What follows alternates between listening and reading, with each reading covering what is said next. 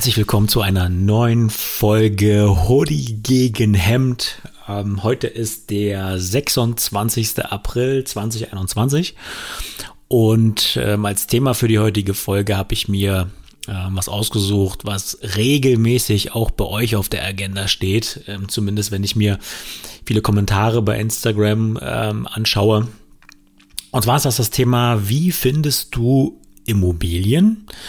Und wir schränken es an der Stelle noch ein bisschen weiter ein. Warum findest du online keine passenden Objekte mehr? Es geht also um die klassische Online-Akquise heute. Ist sie tot? Ist sie nicht tot? Ähm, und Spoiler-Alarm, sie ist nicht tot ähm, aus meiner Sicht. Ähm, Im Gegenteil, sie ist eine Eintrittsmöglichkeit für das, wonach jeder Immobilieninvestor sucht, nämlich Off-Market-Immobilien. So, jetzt spannen wir den Bogen mal ein bisschen weiter auf. Ähm, und am Ende wird es natürlich auch ein paar Tipps geben, wie du auch online heute noch gute Objekte findest. Aber lass uns mal kurz erstmal ähm, auch den Wert der Online-Akquise 2021 einschätzen.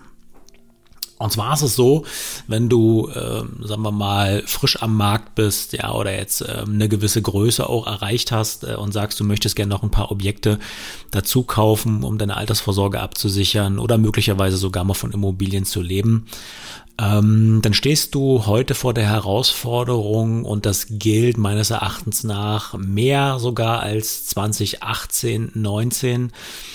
Ähm, dass du dich in einer Konkurrenzsituation online befindest. Das heißt also, ähm, sehr, sehr viele Marktteilnehmer sind heute unterwegs ähm, und es hat in den letzten Jahren finde ich, eine Professionalisierung äh, des Immobilienmarktes stattgefunden. Das heißt, wir haben also sehr viele, insbesondere auch frische Akteure am Markt, die relativ professionell agieren. Das heißt also, die kommen mit einem Ankaufsprofil um die Ecke, die kommen mit äh, genauen Investitionsparametern äh, um die Ecke, die haben ihre Standortanalyse, Hausaufgaben gemacht, die sind vorher bei der Bank gewesen, haben ihre Finanzierbarkeit geklärt und so weiter und so fort.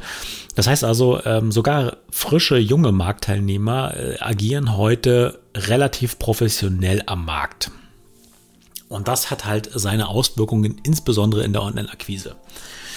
Und dann steigen wir mal voll ein. Es gibt also ähm, aus meiner Sicht nach wie vor heute online noch sehr, sehr gute Geschäftsmöglichkeiten. Aber sie erreichen nicht mehr viele ähm, Interessenten. Warum ist das so? Ähm, stell dir vor, du bist ein Makler oder du bist privater Verkäufer oder bist ähm, institutioneller Investor und möchtest einen strategischen Verkauf realisieren ähm, und äh, ja, versuchst halt einfach dein Objekt erstmal am Markt zu platzieren und das funktioniert heute genau noch so wie seit äh, eh und je, seit es äh, Online-Vermarktungsplattformen wie ImmoScout, ImmoWelt und so weiter gibt. Du machst ein Exposé fertig, schießt ein paar Fotos, stellst die online und guckst, was passiert. Und wenn du ein relativ gutes Angebot hast. Was ein gutes und was ein schlechtes Angebot ist, das klammer ich jetzt hier mal auf, äh, aus. Das darf halt jeder Investor ähm, für sich selbst entscheiden, wo die entsprechenden Parameter sind. Ja, willst du einen hohen Cashflow haben, willst du perspektivisch eine Altersvorsorge absichern, hast eine genaue 20, 25 Jahresplanung mit einem entsprechenden Tilgungsplan dahinter und so weiter. Wie gesagt, gehen wir hier in der Folge nicht näher drauf ein, aber für dich sozusagen ähm, oder für eine breitere Masse passt das Angebot und es ist jetzt am Markt platziert. Was passiert? Wir haben es gerade selber durch, deswegen sind das hier ein Stück weit auch Erfahrungswerte. Wir haben uns also kürzlich von einem Mehrfamilienhaus getrennt ähm, und haben das am Markt platziert und äh, ja, waren damit im Prinzip hautnah Zeuge, äh, wie sozusagen heute äh, am, Markt auch agiert wird, wenn ein relativ gutes Angebot auch ähm, am Markt platziert wird. Also wir wollten auch nicht an der Stelle eine Gewinnmaximierung äh, vornehmen. Ja, das war ein strategischer Verkauf ähm, so dass wir halt geguckt haben, äh, was kommen da so an Anfragen rein und es war tatsächlich überraschend innerhalb von, ja, sagen wir mal einer Stunde, anderthalb Stunden hatten wir so viele Anfragen, dass wir das Objekt ähm, tatsächlich wieder vom Markt genommen haben, weil mit den 20 Anfragen äh, musst du ja auch erstmal arbeiten. Ja, und am Ende des Tages kann sowieso nur einer kaufen. Das heißt also, warum willst du dir ähm, als Verkäufer in dem Fall äh, das Leben schwer machen, indem du äh, 50 Anfragen bearbeitest, ähm, auf jeden separat eingehst, äh, die Telefonate führst, äh, weitere Unterlagen schickst und so weiter. Das macht an der Stelle überhaupt gar keinen Sinn. Und genau in der Situation ist auch ein Makler wenn er ein gutes Objekt am Markt platziert. Der guckt sich zuerst mal an, äh, was kommen da für Anfragen rein, was machen die für einen Eindruck. Ähm, der recherchiert den einen oder anderen möglicherweise mal nach. Ja, was ist das für ein Unternehmen, äh, was da anfragt? Wenn es ein, äh, wenn es eine mögliche private Anfrage ist, dann wird das mal kurz gegoogelt, ob man die Person dahinter möglicherweise findet. Und dann geht er halt einfach mit den Personen weiter, wo er sagt, da, und das ist jetzt ein ganz wichtiger Aspekt, hat er am wenigsten Arbeit mit. Und genau in der Situation bist du, wenn du äh, sozusagen nach einem neuen Objekt suchst. Ja? Du bist also in einem Marktumfeld aktiv, wo viele Marktakteure auf gute Angebote einstürmen, um sich dann bestmöglich gegenüber dem Makler und Verkäufer zu positionieren. So. Und in der Situation ist der Makler natürlich ähm, sehr komfortabel äh, aufgestellt, indem er sich dann mehr oder weniger den Käufer aussuchen kann. So, was würdest du als Makler machen, wenn du 20 Anfragen hast? Du schaltest erstmal ähm, das Projekt wieder offline. So, und arbeitest mit dem, was du hast. Das heißt also, bist du jetzt auf der Suche nach einem guten Objekt, musst du heute sehr, sehr schnell sein, um dich in eine Position zu bringen, überhaupt eine, an einer Besichtigung teilnehmen zu können. Ja, das heißt also, wenn du jetzt beispielsweise nach einem Objekt suchst, ja, bist irgendwo noch Vollzeit angestellt und willst dir deine Altersvorsorge aufbauen, dann hast du an der Stelle kaum eine Chance, auf die wirklich richtig guten Angebote zu reagieren, ja, weil du liegst abends im Bett, scrollst mal so ein bisschen Immo-Scout durch, ja, hast vielleicht dir irgendwo einen Standardtext abgelegt, den du üblicherweise äh, bei, bei, bei Anfragen äh, rüberschickst und äh, am Ende des Tages äh, dann das äh, sozusagen mitnehmen kannst, was übrig bleibt. Ja? Aber damit vergibst du dir eine ganze Menge Chancen. Das heißt also, wenn du äh, nicht in der Lage bist, tagsüber auch mal ähm, die entsprechenden Angebote zu filtern, ne, und da gibt's ja auch jede Menge ähm, Online-Tools, äh, ich habe das in einem anderen äh, Beitrag bei Instagram ähm, ja auch mal aufgeschlüsselt, welche Tools äh, wir zum Beispiel da verwenden. Und wenn du halt solche Tools halt nicht verwendest, ja, und auch keine Archive verwendest, die halt äh, Angebote, die jetzt wieder offline sind, äh, auch durchschauen kannst, dann hast du auf jeden Fall sehr, sehr viele Chancen vergeben ähm, und bist letztendlich so nicht in der Lage, dir die wirklich guten Objekte halt einfach auch mal anzuschauen.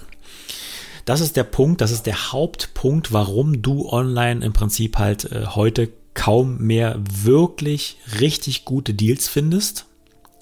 Aus deiner Sicht, kurzer Perspektivwechsel. Ich sage ja, ähm, du hast nach wie vor die Möglichkeit, online sehr, sehr gute Geschäfte zu finden, wenn du schnell bist. Bist du langsam, siehst du die guten Geschäfte gar nicht, weil sie sind schon wieder raus, wenn du abends äh, sozusagen nach dem Objekt suchst.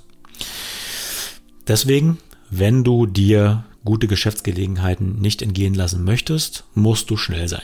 Punkt eins. Punkt zwei ist, Stell dir vor, der Makler geht nur mit denen in die nächste Runde, sprich also die Besichtigungen, die aus seiner Sicht sein Leben nicht verkomplizieren. Das heißt also bei der Kontaktaufnahme hast du heute, und wir haben es wie gesagt selbst durch, die Möglichkeit aus einer ganzen Reihe von Interessenten zu wählen. Das heißt also, wenn du anfragst und es erstmal für den Makler kompliziert machst, ähm, ich sag's mal ganz salopp, ihm auf den Senkel gehst, dann geht der mit dir nicht in die nächste Runde. Weil bei guten Projekten hat der einfach mal die Auswahl. Vergiss es bitte nicht, wenn du anfragst. Also sei schnell, indem du das Angebot überhaupt wahrnehmen kannst. Sei verbindlich und einfach in deinen Aussagen gegenüber dem Makler, weil der kann sich letztendlich den aussuchen, mit dem er in die nächste Runde geht. Ähm, und äh, ja, sorg einfach dafür, dass du äh, es zunächst mal äh, zu einer Besichtigung schaffst. Noch ein kleiner Tipp. Schickt dem Makler nicht sofort äh, ein Angebot rüber. Ähm, der ist natürlich verpflichtet, das auch an den Eigentümer weiterzureichen. Ne? Darum geht's nicht. Aber die Frage ist halt, wie nimmt der dich wahr? Ja, also äh, wenn du halt ein super Knallerprojekt hast äh, und dort halt einfach ein Angebot rüberschickst, ähm, dann kann das auch von Erfolg gekrönt sein. Wenn der Makler es sich wirklich leicht und einen schlanken Schuh machen will, ähm, dann äh, ja, hat er natürlich schon mal ein, ein, Angebot vorliegen, was natürlich halt nicht verbindlich ist an der Stelle. Ne? Also das äh, da sollte man auch nicht äh, übers Ziel hinausschießen und halt ein verbindliches Kaufangebot äh, abgeben. Ne? Das ist an der Stelle halt auch unseriös, wenn du das Projekt noch nicht mal gesehen hast. Ähm, Sowas gibt's aber auch übrigens, ne? Mal eine kleine, mal ein kleiner Nebenschauplatz, äh, wenn das Angebot so unschlagbar gut ist, ja, wenn du da jemanden hast, der sich wirklich überhaupt keine Mühe mit der Marktrecherche gegeben hat und einfach nur das Projekt mal, sei es halt eine kleine Eigentumswohnung mal auf den Markt wirft, kenne ich auch Leute, die haben das schon blind gekauft. Ja, also auch sowas gibt's. Ja, dann hast du, dann hast du an der Stelle natürlich als derjenige, der jetzt gerade nach einem neuen Projekt sucht, so mal gar keine Chance. Aber gehen wir mal davon aus, ähm, der Makler hat seine Hausaufgaben gemacht, der hat das Projekt am Markt platziert, der hat das mit dem Verkäufer äh, so durchgesprochen, dass, äh, dass auch beide Seiten ähm, zuversichtlich sind, dass sie das Projekt in einem überschaubaren Zeitraum auch verkauft bekommen. Dann bist du in einer Konkurrenzsituation und dann kann sich der Makler denjenigen aussuchen, mit dem er es dann auch am leichtesten hat. Ne? Also, das an der Stelle mal ähm, ja der Exkurs, warum du möglicherweise online keine guten Projekte mehr findest. Ähm, mit ein paar kleinen Tipps, wie du online dich besser in Stellung bringen kannst. Schau dir dazu gerne auch mal meinen Beitrag zum Thema ähm, Akquise-Tools zur Immobilienrecherche an. Der dürfte dir an der Stelle halt äh, weiterhelfen und wie immer hier der Appell, nicht nur zuhören, sondern direkt umsetzen. Viel Erfolg!